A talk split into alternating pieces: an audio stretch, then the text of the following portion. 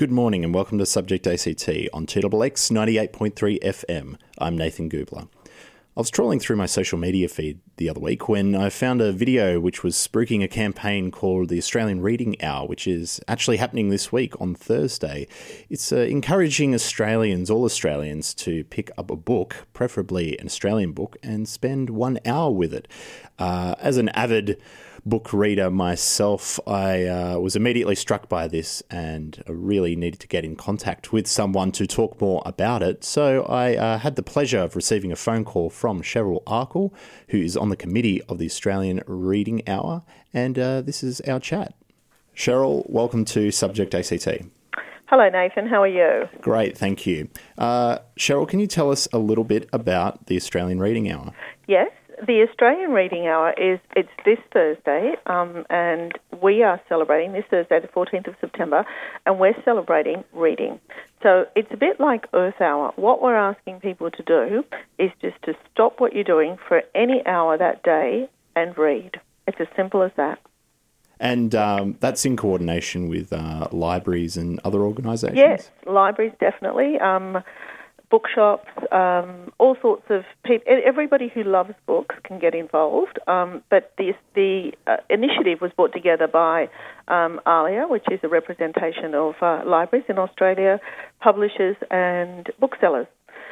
Now, I want to give you a few facts, Nathan, and I don't know if you know this, but reading reduces stress by 68%. Relieving stress more quickly than listening to music, going for a walk, or having a cup of tea. It's really, in terms of Australians and in terms of reading, there's some remarkable statistics, and Australians are great readers. Yeah, they're not very well-known statistics, really, like the stress. A lot of people associate reading with hard work, but it seems that the majority of Australians wouldn't make that assumption. No, that's right. And do you know, it's only hard work if you don't find the right book to read. Once you get it, as you know probably, once you get into a book that you enjoy and find a genre that you enjoy, then it's just pure bliss and very, very easy to do. Yeah, and I read that Australians, their number one preference is crime fiction. Can you speculate a little bit as to why that is? It is actually, and female crime fiction is on the rise. Oh, okay, too. Right, yeah. Yes, I think Gone Girl set the trend, and since then it has just grown, worldwide, but particularly in Australia. I mean, we've got some fabulous crime writers, The Dry, I guess, and that's been a very successful Australian crime book, and that's by Jane Harper. But I think crime is just pure escapism. I mean, I think readers of crime, me included, it doesn't mean that we're actually interested in true crime. It means we're interested in mystery, and I think also, too, with crime, it's always resolved, and usually it's a good ending. So that's the escape element, I think, just to sit there and just completely get away from what you've been doing that day or whatever might be on your mind and just go into another world. I've heard speculation as well that it's to do with a bit of voyeurism, to do with seeing the dark side of humanity without getting too close to it. Yeah, that could be that too. Yeah. I guess for me it is. It's the page-turner element of it, what's going to happen next, and that's why it's usually easy reading as well. But, we've got some great Australian crime writers, Michael Robotham, as I said, Jane Harper, Emma Visich. There's so many of them, and again, people who love crime devour them. Pretty unusual, to de-stress with something like a crime novel, but one of the facts that I saw on the Australian Reading Hour information was that a good story actually has good biological effects on the brain. Yeah, it does. And I think, it's often said that we only need three things in life. We need food, we need shelter, and we need stories. And we are all always thinking of stories. Just even commuting to work, you're thinking about how you're going to get there. And in a sense, that's the story. But when you sit down with a good book that's been well written, well constructed, the journey that takes you, the biological effects, I think, are one, is relieving stress, but two, just going for that journey, taking yourself to another place. So recently SBS Insight were doing an episode on literacy levels for adults, and it was actually remarkably high. It was about 44% of adults, according to the ABS, probably wouldn't even be able to read a book, at least according to what I understood.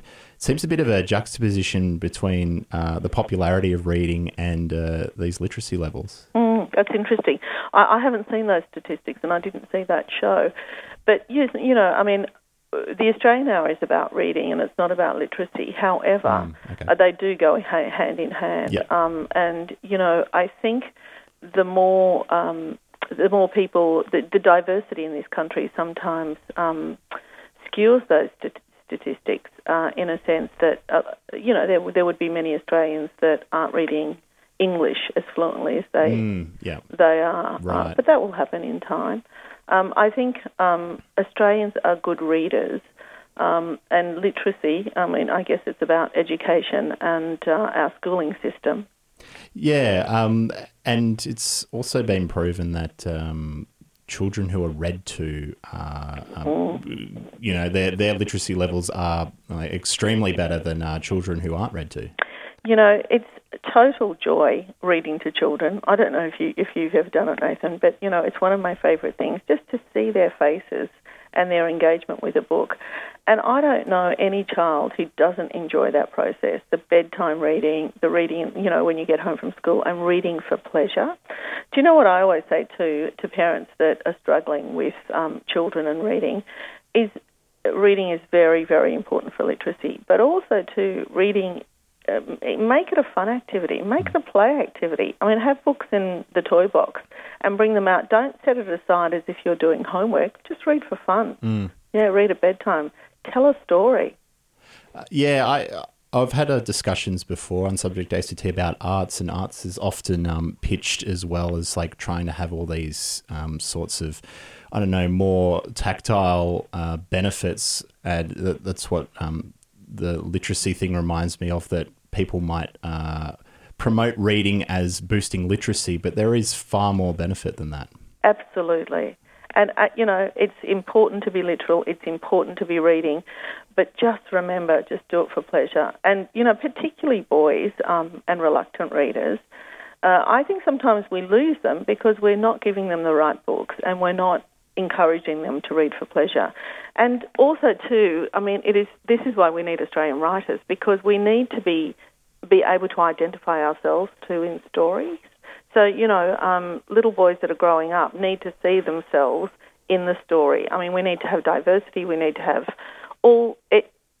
Australian connection, we need to have all sorts of things so the reader actually identifies with the story as well. And I think that's particularly important as we're developing readers.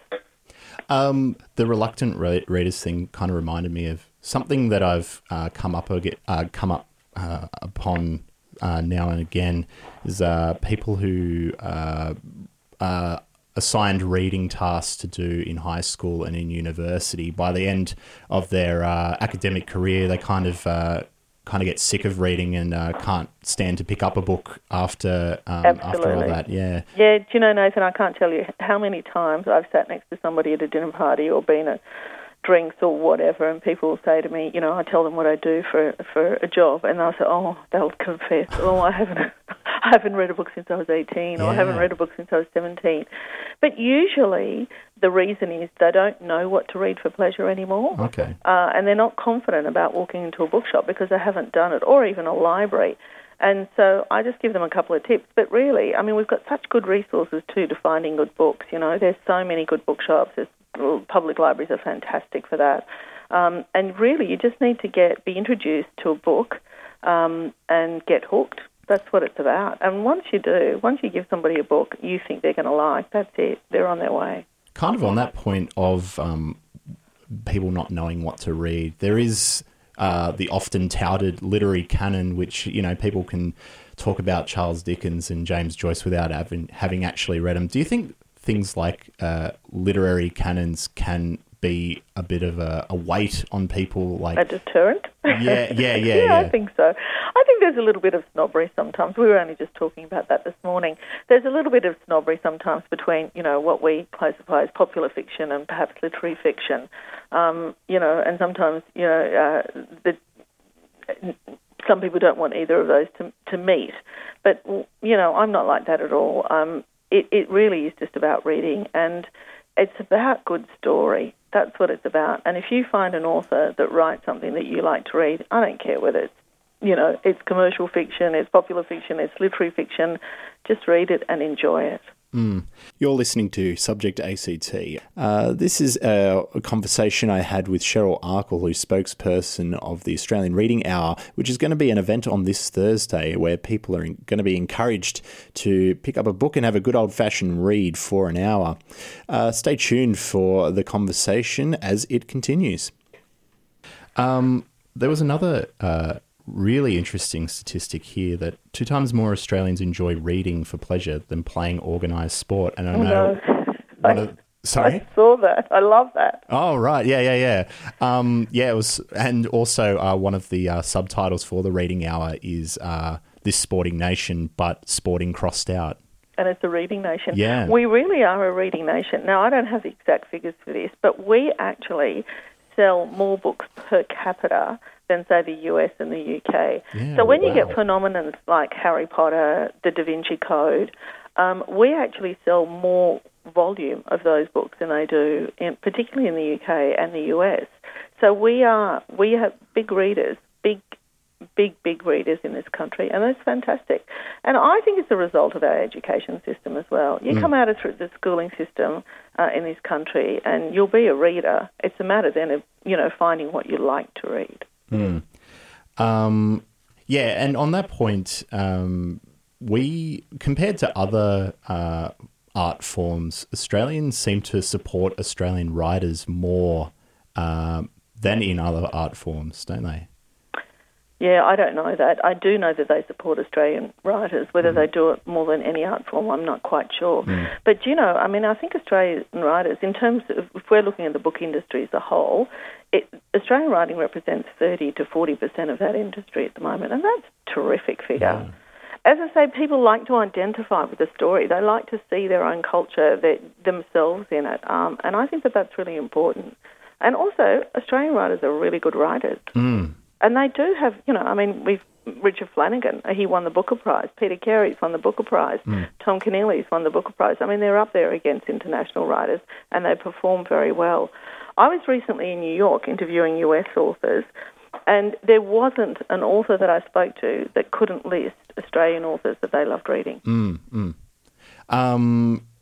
There was a video actually promoting the Australian Reading Hour, which was... about certain personalities reading internet comments. That's right. Is there... Because I guess, you know, someone could argue that people are reading more than ever because people are reading Facebook and Twitter every day. So, they are. But obviously you'd argue that there are huge differences between reading, 50 news articles that are given to you on your Facebook versus sitting down with a book and really thinking about one or two different topics. Well, I think that's where the literacy and the reading comes in. I mean, you do need to be able to read, and you do need to be able to, you know, read news articles and everything else and the like, and I'm a voracious reader of news. But I think reading books, it's reading, but it's a different pleasure entirely. And the Australian Reading Hour information also gave what's now kind of a well-known fact about empathy building with books, that readers are far more likely to empathise with other people. That's right. That's exactly right. But you think about yourself when you've read, and particularly when you read fiction, and, you know, I mean, fiction is not meant to be true, but there is so much truth in fiction. And when you read a book, I mean, I'm reading Richard Flanagan's First Person at the moment, and when I'm reading that, and there are characters in there that I don't like, that I actually quite despise, and there's characters in there that I like, but you start to see things, if you're reading, and it's a good writer, you start to see the different views of other people. So you might not like them, but you have a greater understanding of why they're behaving like that. Mm. And I think that that's really important because fiction particularly, which is one of my favourite genres, I'm more a fiction reader than I am a non-fiction reader, it's really insightful, I think. Particularly good writing, it opens up your mind to so many thoughts and ideas. Yeah, and particularly Australian writing as well for Australian readers. I'm currently reading Loaded by Christos Tsiolkas. Nathan, I read that book in manuscript years ago. I loved it. No way. Yeah. It's just amazing because I have family members who would qualify as second-generation migrants and experience foreign to me, but having read that, it kind of makes me understand their story, even though I don't particularly... Exactly, yeah. I mean, you know, that's the same with The Slap and it's the same with Barracuda. I mean, you know, Christos lived, you know, is a Greek-Australian and you get that story. And this is what I think, you know, people reading about other cultures within Australia, it shows greater empathy. You begin to understand people more. I was reading that there's going to be a parliamentary Friends of Reading in Australian Writing, is that right? That's right, tomorrow night in Canberra. Yeah. So what is that just about politicians coming together to promote reading and writing? Yeah, it's yes, but I guess in a way what it says to me is that everybody is passionate about reading and Australian writers. And that's why they're getting together. They're just bringing an awareness to reading and writing in this country. David Marr, who's a really great biographer of politicians, he often mentions the favourite book of certain politicians and kind of draws that in as like a major point of someone's personality. Yeah, I think so.